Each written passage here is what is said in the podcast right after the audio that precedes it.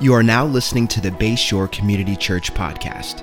Our mission is to connect to God, connect to people, and to serve the community. Thank you for joining us today, and wherever you are listening, we hope that this message inspires you, encourages you, and transforms you. Our prayer is that this is just the beginning of a conversation between you and Jesus. Well, good morning, Enjoy everybody. Good, welcome to Bayshore Rehoboth. Good to see you. If you're here for the first time and you're thinking I'm Joel, you think I thought he was younger than that. This is Joel in 25 years, so right here. So, anyhow, glad to see you guys. Glad you're here, and uh, love this campus. Love what you guys are doing, and uh, I'm just so thankful for all the volunteers here and everybody that's working so hard. And what about new land? We have new land in Rehoboth. Isn't that great? How many have been to Old Landing Road to look at the land? Have you been down there, look at the land? I've been out there looking at it, riding around it, pulling on it, uh, walking on it. Just love the land uh, and just so excited about that. I have a tennis buddy I've been playing tennis with for 13 years, been sharing the Lord with him and all that.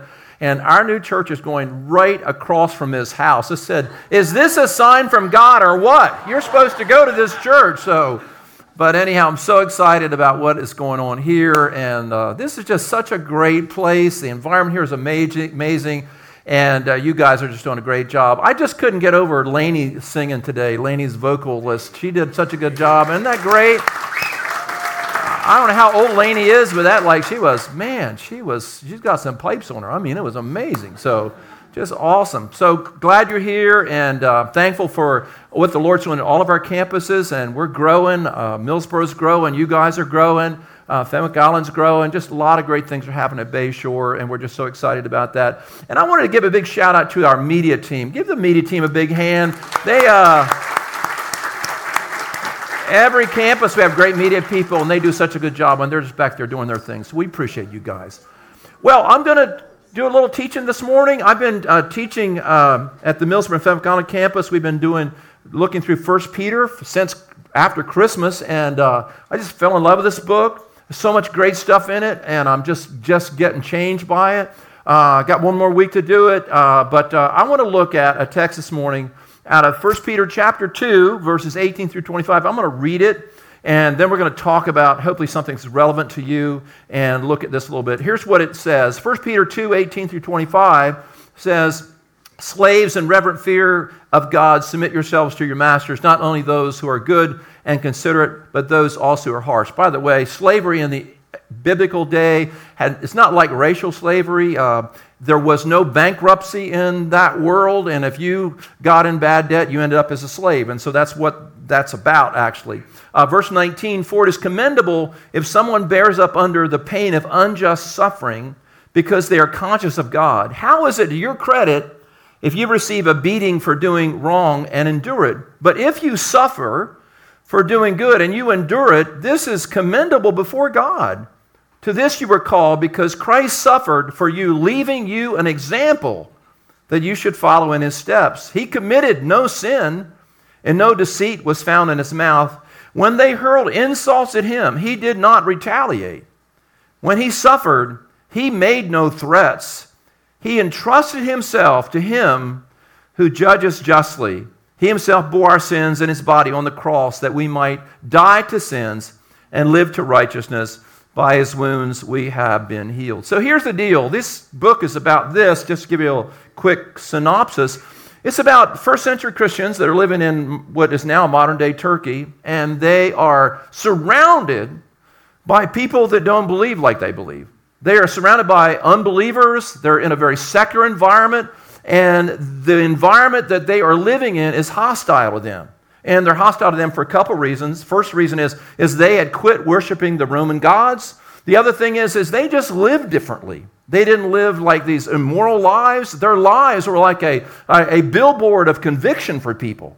And so they were not very well liked, and so they were persecuted. So Peter writes to them to tell them, hey, listen, you're special. God's chosen you from the foundation of the world. Don't feel like, you know, you're left out. God is with you.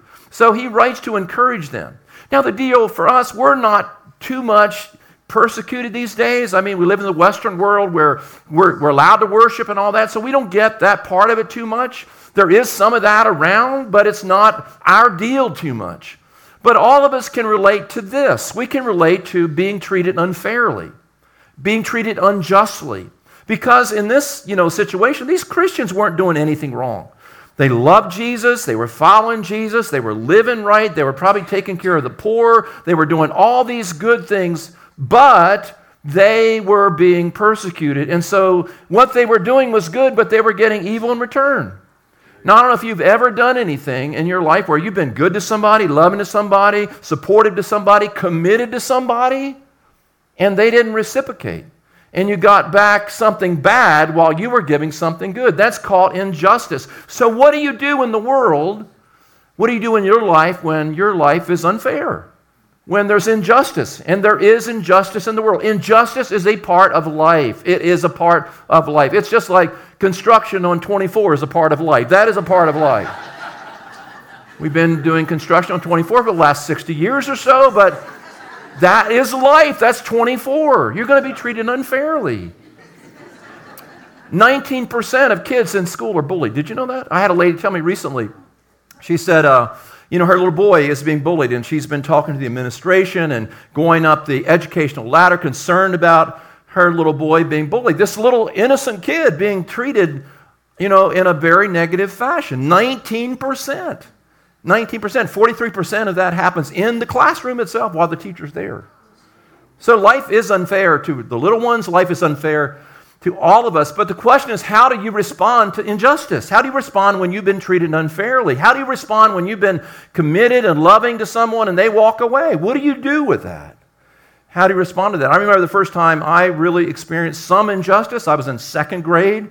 I was uh, going to Central Elementary School in Seaford, Delaware, a western side of the county. And I'm standing in line. We're coming in from recess, and I'm standing in line, and uh, we're uh, a little boy standing behind me looks at me, and he sees a big mud puddle beside the line there. And he was thinking, "Wow, this is an interesting combination here. We got Danny here. We got a mud puddle here." So this kid hurled me into the mud puddle.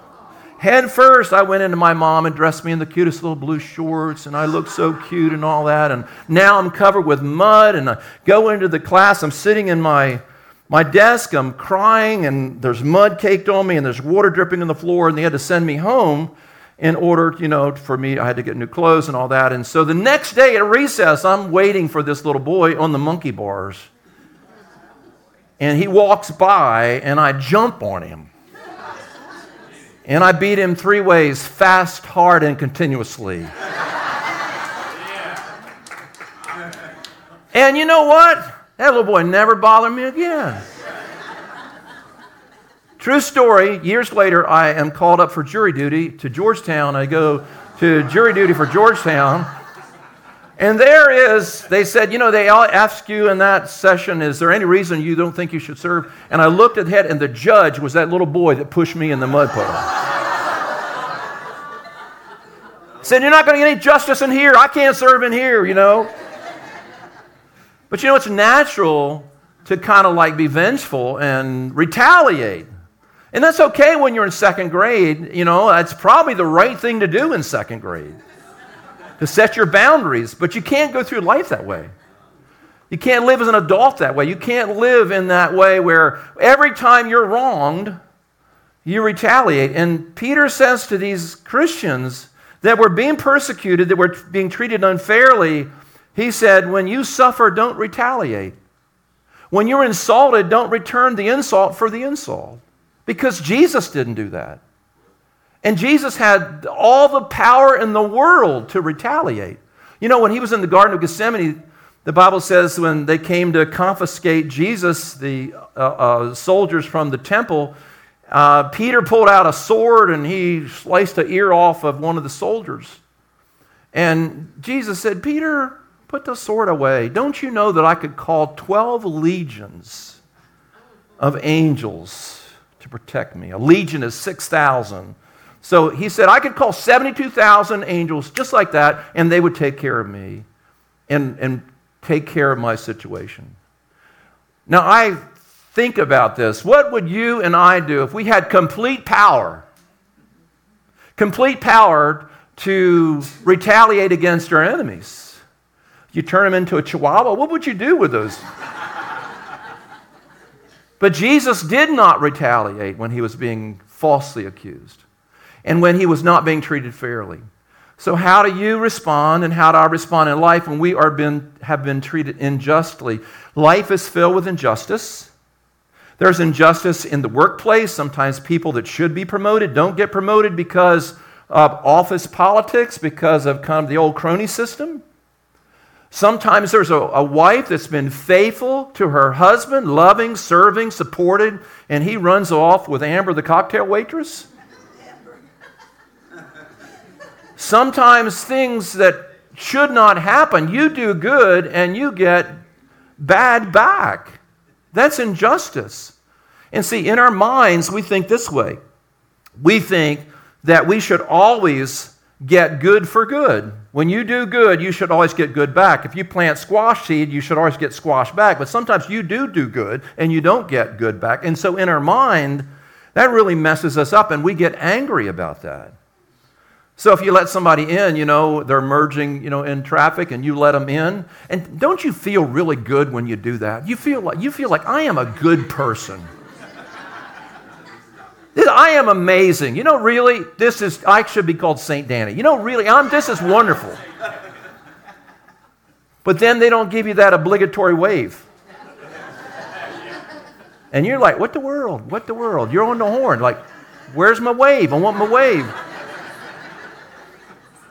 We have a tit for tat paradigm in our head that we should always get good back when we do good. But that is not reality. Sometimes it is true. And a lot of times when you do good and you're nice, you sow nice seeds, you'll get nice seeds back. But that is not a hard, fast reality. Because sometimes you can do good and you can be, be treated unfairly and unjustly, unjustly. And so for some people, you know, there, I think there's two kinds of people in the world. I think there are what we call uh, Teflon people Teflon things don't stick to them. You know, they are like, whatever. You know, whatever. And they're okay. They're cool. People can wrong them, run into their car, you know, key their car. They just, whatever. You know, they're good. They burn the house down. Well, whatever. You know, they were having a bad day. Whatever.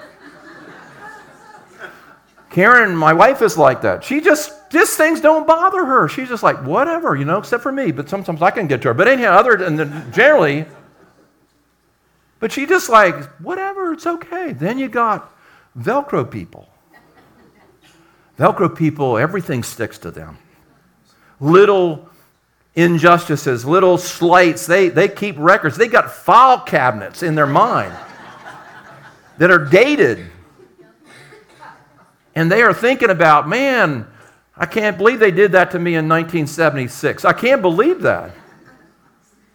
And Velcro people are people that really, really have trouble with injustice. They always want to even the score. They want to make sure that they get back at the people that haven't treated them right. Now, when it says in the text, you know, uh, that Jesus did not retaliate, now there's different kinds of retaliation.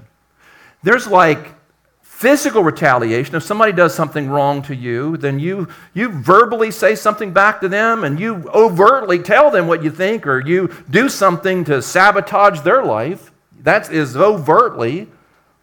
But then there's covert retaliation. Covert retaliation is when you keep a grudge inside.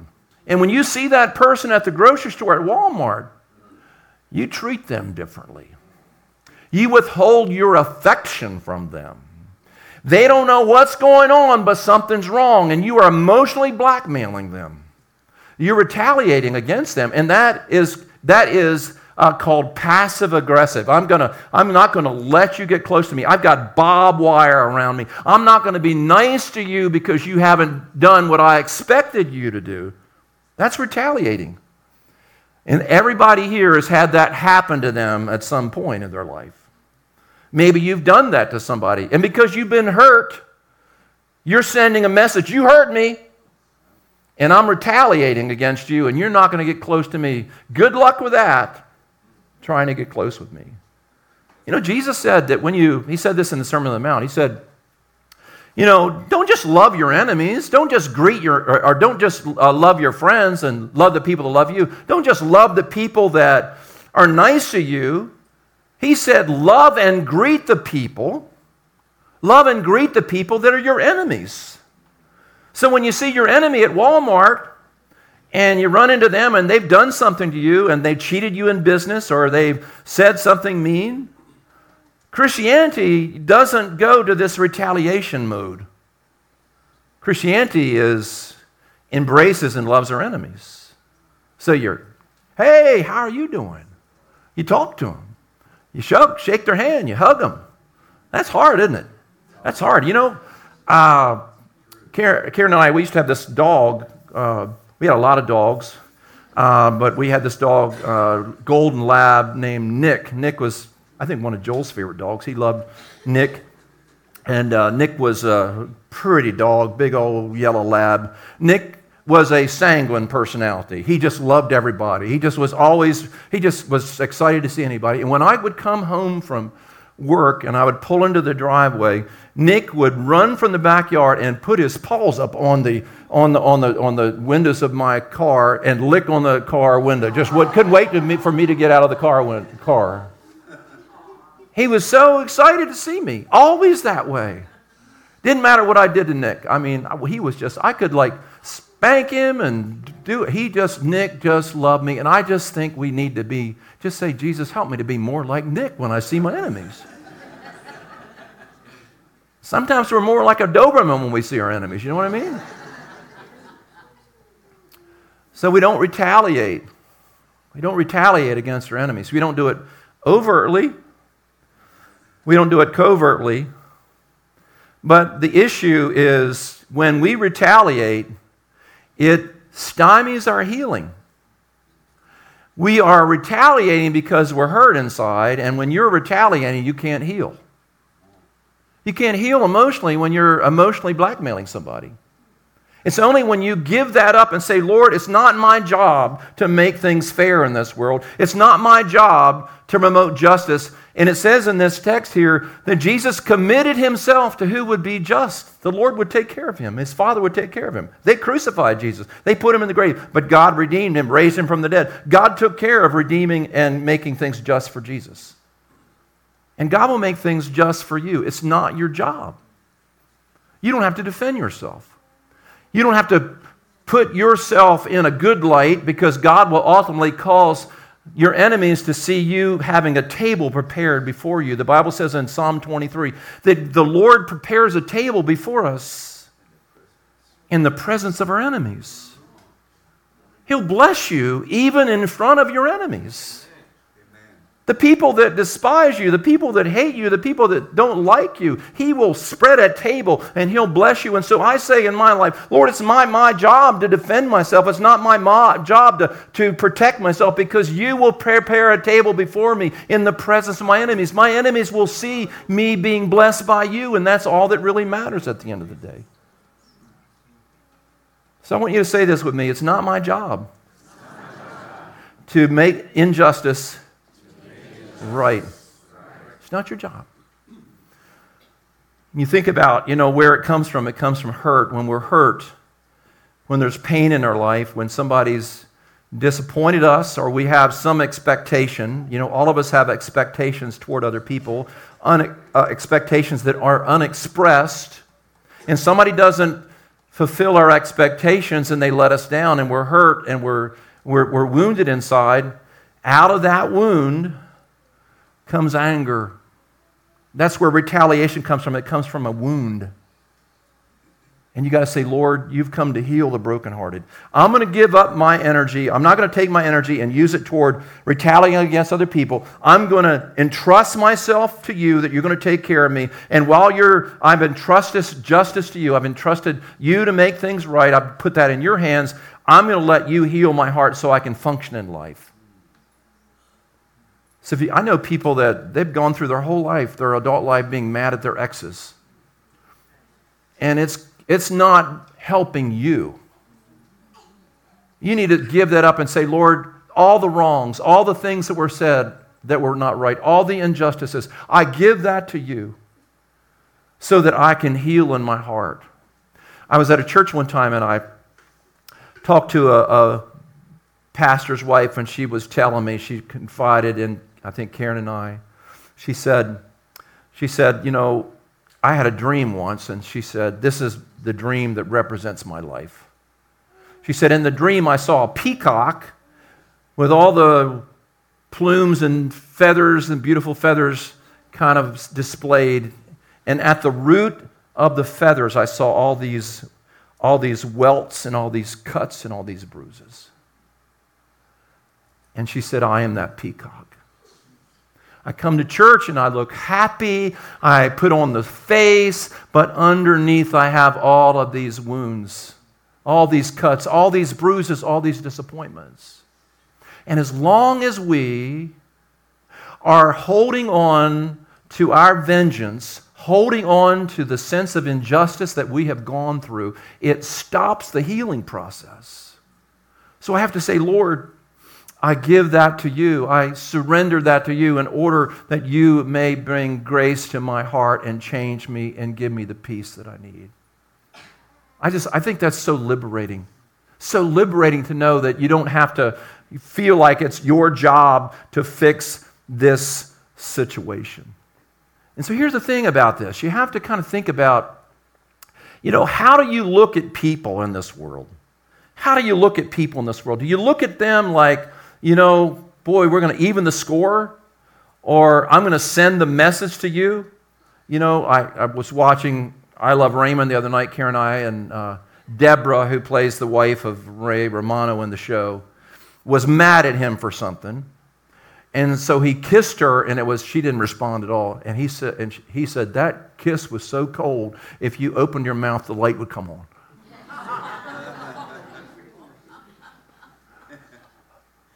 Like a refrigerator. You open the mouth, your light's going to come on. You are so cold. And sending that message, sending that message that you have not treated me fairly. So here's the thing. First of all, when you think about the sense of injustice that you go through, think about this idea. What are the people that are treating you unfairly like? What are they going through? What makes them act the way they act? What makes them respond the way they respond? What makes them treat you the way they treat you. And, you know, Rick Warren, I think Rick Warren said it, nobody knows for sure who said it. Hurt people, hurt people. Abuse people, abuse people. And so when I have somebody that's like, not treating me right or whatever, and you go through that thing that we all go through, and you, you want to respond, you want to get angry, or you want to, you know, you want to re- retaliate in some way. And here's what I've discovered I've discovered that when you retaliate against someone, it, it escalates the problem. It escalates the problem. When I learned to play tennis, uh, when I started playing tennis, I lived in, uh, my dad was a Methodist pastor over in Blades. Delaware, this little tiny town over there near Seaford. And, uh, and I, on, on the weekends, I would walk up to the Wilmington Bank, Wilmington Trust Bank, and the parking lot was empty. And I would uh, take out a bag of tennis balls and I would hit my tennis balls against the brick wall. And uh, best player I ever played. That uh, ball wall never missed. that ball. And here's what I learned: could never beat the wall, but Here's what I learned the harder I hit the ball, the harder it came back. And that's why the Bible says a soft answer turns away wrath. So when you retaliate, you escalate the problem. And I think Christians are called to be the great shock absorbers in this world, that we don't retaliate. You know, there's a place for setting boundaries. If you're a Henry Cloud fan, I've read of all of Henry Cloud's books, or a lot of them, not all of them probably, but you know, there's a place to set boundaries. There's a place for law enforcement. There's a place for lawyers and all that stuff. All that's a part of the world we live in. But as far as how we operate from our heart, we have to operate from a, a position where we are not retaliating against our enemies. So you live a different mindset. So think about this. What is going on in the person's life that's treating me the way they're treating me? Is there something going on? They have a story. Every angry, hurtful person has a story. And if you stop to think, listen, this is coming out of their own narrative. This is coming out of their own story. It's not really all about me, it's about their own narrative, it's about their own story. So when you contextualize that and you look at it and you put it in a frame where you look at it in their life and their life story, it helps you not to be as angry or frustrated at them. Stephen Covey, his book Seven Habits of Effective People. How many have read that book? Anybody read that? Read that book? If, if you, you know, it's a great book and it's great stuff. You know, begin with the end in mind, all that stuff. But there's a story in the book that's riveting to me. I've never forgotten the story. The story is he, he's Stephen Covey is on a subway on Sunday morning and in New York City. He's, he's sitting there trying to read his paper, and the door opens, and a man walks in with two children. And the man sits down beside him and he leans his head back against the subway and closes his eyes. And the kids are running around the subway car and they're throwing things and they're being noisy and they're disrupting people. They're even hitting the papers of some of the people that are trying to read. And Stephen Covey says he turned and he looked at the man. He said, Sir, is there any way you could restrain your children because they're really bothering a lot of people? And the man, like, got out of a doze and he said, Oh, I'm so sorry. I'm so sorry. We just came from the hospital where their mother died about an hour ago. And I don't know how to handle it, and they don't know how to handle it, and we're just trying to work this out. And Stephen Covey says that at that moment, he turned and looked at the man and said, I'm so sorry, and what can I do? And his whole view of the man changed because he understood the story behind the man's behavior. So when you understand the story behind the person that's giving you a hard time, it gives you more grace for that person. Let me just, how about if you just say this with me? Just say this with me right now. Everybody is messed up in some way. That's why they act the way they do. Isn't that helpful? I just, when somebody's like really mean or whatever, you know, I say, wow, they just got a messed up story. So we need to learn to, to give grace to people, to be like Jesus. Jesus was, you know, they he never he wasn't fighting back against Pilate in the trial. He wasn't fighting back against Herod. He was he he entrusted himself to his heavenly Father. And he did not feel the need and he was not compelled to defend himself. But he gave himself to his Father who would take care of him and protect him. And when you feel like you've been abandoned and you're angry about that and you're living in this paradigm of anger, you're living in this paradigm of frustration, and it's operating your life, it's controlling your life, you have to entrust that to the Lord so you can begin to heal. And you just have to say, Lord, you're going to have to take care of that situation. And the Lord is going to do that and take care of you.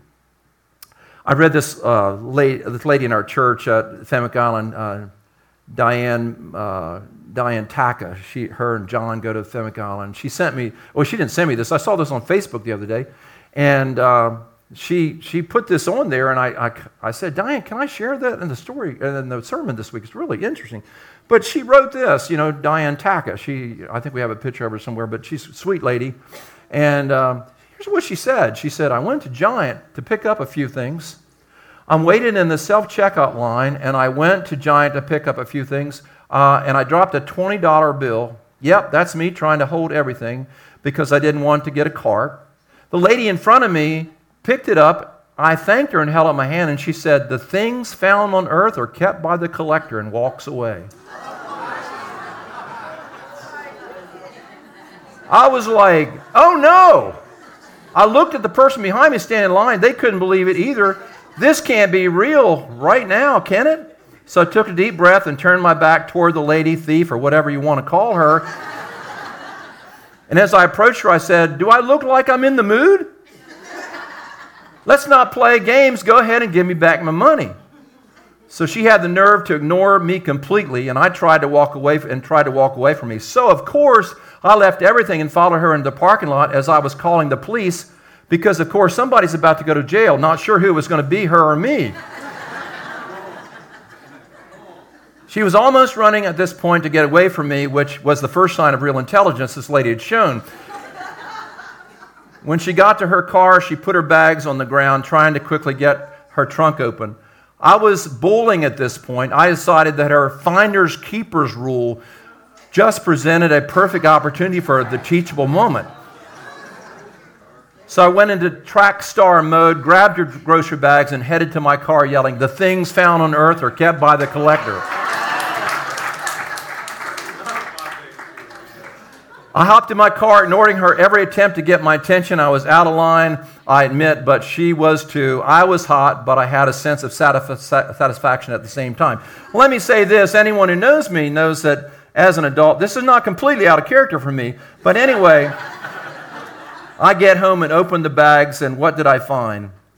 Three packs of ribeye steaks, three pounds of wild caught salmon, two pounds of vegetables, everything to make a bomb salad, and a decent sized bottle of whiskey. I can't help but think to myself, well, not bad for $20.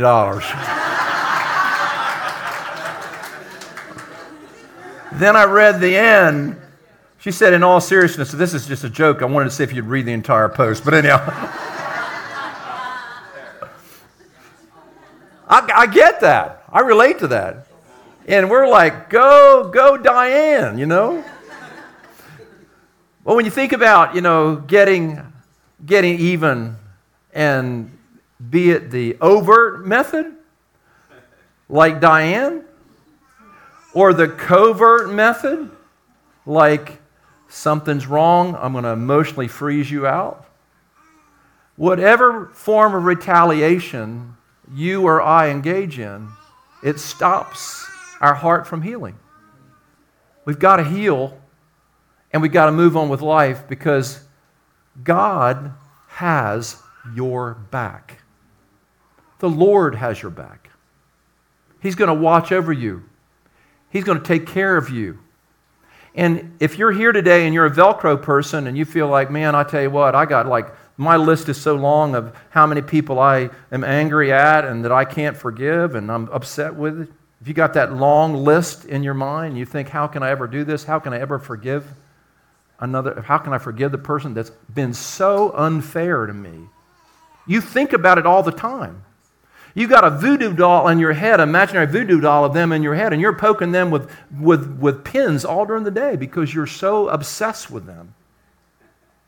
That's not good for you. You got to get rid of that. Or you got to say, Lord, I surrender this person to you. I surrender this person to you. And God's grace is sufficient for you. And here's the thing whenever you've been treated unfairly, whenever you've been treated unjustly, God gives you the grace to not take vengeance. It's with you. It says in Hebrews 12 15, see to it that no one misses the grace of God and that no root of bitterness grows up in you to defile many. In other words, that means when you have been offended and you've been hurt, at the moment of the offense, at that same moment, God gives you grace to forgive your offender. And when you don't forgive your offender and you go on this vengeful mind game thing, it stymies your healing and you have pushed away the grace of God. So when you're offended and when someone's hurt you, someone's abandoned you, you were counting on them to be there for the rest of your life and they weren't there. At that moment, God gives you grace for that moment to forgive them and let them go. The other day, I was uh, I came home from uh, somewhere, and I came uh, pulled in the yard there, and my Tacoma pickup, the kind of vehicle Jesus would drive if he was on the earth today. So I pulled in there, and I went into my pole barn. I got this pole barn where I keep my truck. I think we got a picture of my pole barn here. And uh, this pole barn, I love this pole barn. I got all my, my, my lawn equipment in there, my kayaks in there, my fishing stuff's in there. I got, I just love this pole barn. I know a lot of you live in neighborhoods that if you had a pole barn, you would get a life sentence from the HOA, but I live in one of those places where you can have one of those. And I pulled in, as I pulled in, I recognized that there was a bird that gotten in the pole barn. And as you know how birds get caught in a building, they can't get out? That bird's flying around in the pole barn. And I'm thinking, man, that's what's going to happen here. The bird's going to be in here, my pickup's going to be in here, and the bird may do something on my pickup. And I thought, what am I? I don't know what to do exactly. And I was just going to close the door and try to figure it out later. And then I thought, why don't I leave the door open?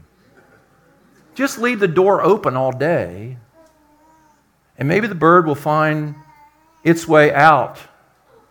And sure enough, I went later to get my truck, and the bird had found its way out and was not in the pole barn anymore. And in our relationship with people, we need to leave the door open so they can find their way out of the conflict that they're in with us. If we say, Lord, I'm going to shut the door on this person, I'm going to write them off, there's no hope for them, slam the door, that's not the essence of Christianity. The essence of Christianity is we leave the door open and we say, Lord, move on their heart, show them the way out, and I want to be a person that expresses grace to them. Every one of us here today, some of us more than others, you got those wounds, you got those disappointments, you've got people that have let you down, people that have not been there for you, people that you had expectations of and they have not met your expectations. This is a day to say, Lord, I'm going to leave the door open. I'm going to let you deal with them. I'm going to let you take care of that. And I'm going to rid my heart of vengeance. Because here's what the text says. We'll close with reading the text. Here's what it says. I love it. It says, when they hurled, verse 23 of 1 Peter 2, when they hurled insults at him, he did not retaliate. When he suffered, he made no threats. Instead, he entrusted himself to him who judges justly. Would you lift your hands to the Lord right now? Let's lift our hands to the Lord all over this place and let's entrust to the Lord the injustices in our life, the unfair moments in our life. There's some of you, it's been at work, you've been not treated equitably. You deserved the promotion, you deserved the raise, but because of something, you didn't get that. Some of you stayed with him, stayed with him, stayed with him, and served and served and loved, and he didn't follow through. Lord, whatever our injustice is, we thank you that when we look at you, the perfect one who never sinned in word, thought, or deed, that you were the one, the perfect one, and yet you experienced injustice. But your Father in heaven raised you from the dead, and you had the last word as the glory of the Father lifted you up out of that grave. And you're going to redeem us, take care of us. I speak your blessing over this crowd today, Lord, these people that are here, the people that are watching online. And I want to ask you to pray with me right now. I just pray this out loud with me. Just say, Lord Jesus, I empty my heart of anger today. I lift up my hands without wrath, without anger, and I entrust my life to you. You're going to take care of me, and you're going to watch over me. Jesus' name.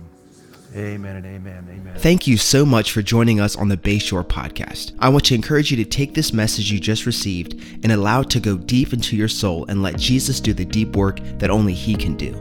A special thanks to everyone that gives generously to Bayshore. It's because of you that this ministry is possible, creating life change all over the world. You can be a part of spreading the message around the world by going to bayshore.online and clicking Give. For all things Bayshore, visit bayshore.online to find out what your next step may be. You can subscribe right here and share this podcast with your friends and family. Thank you again for listening. God bless you.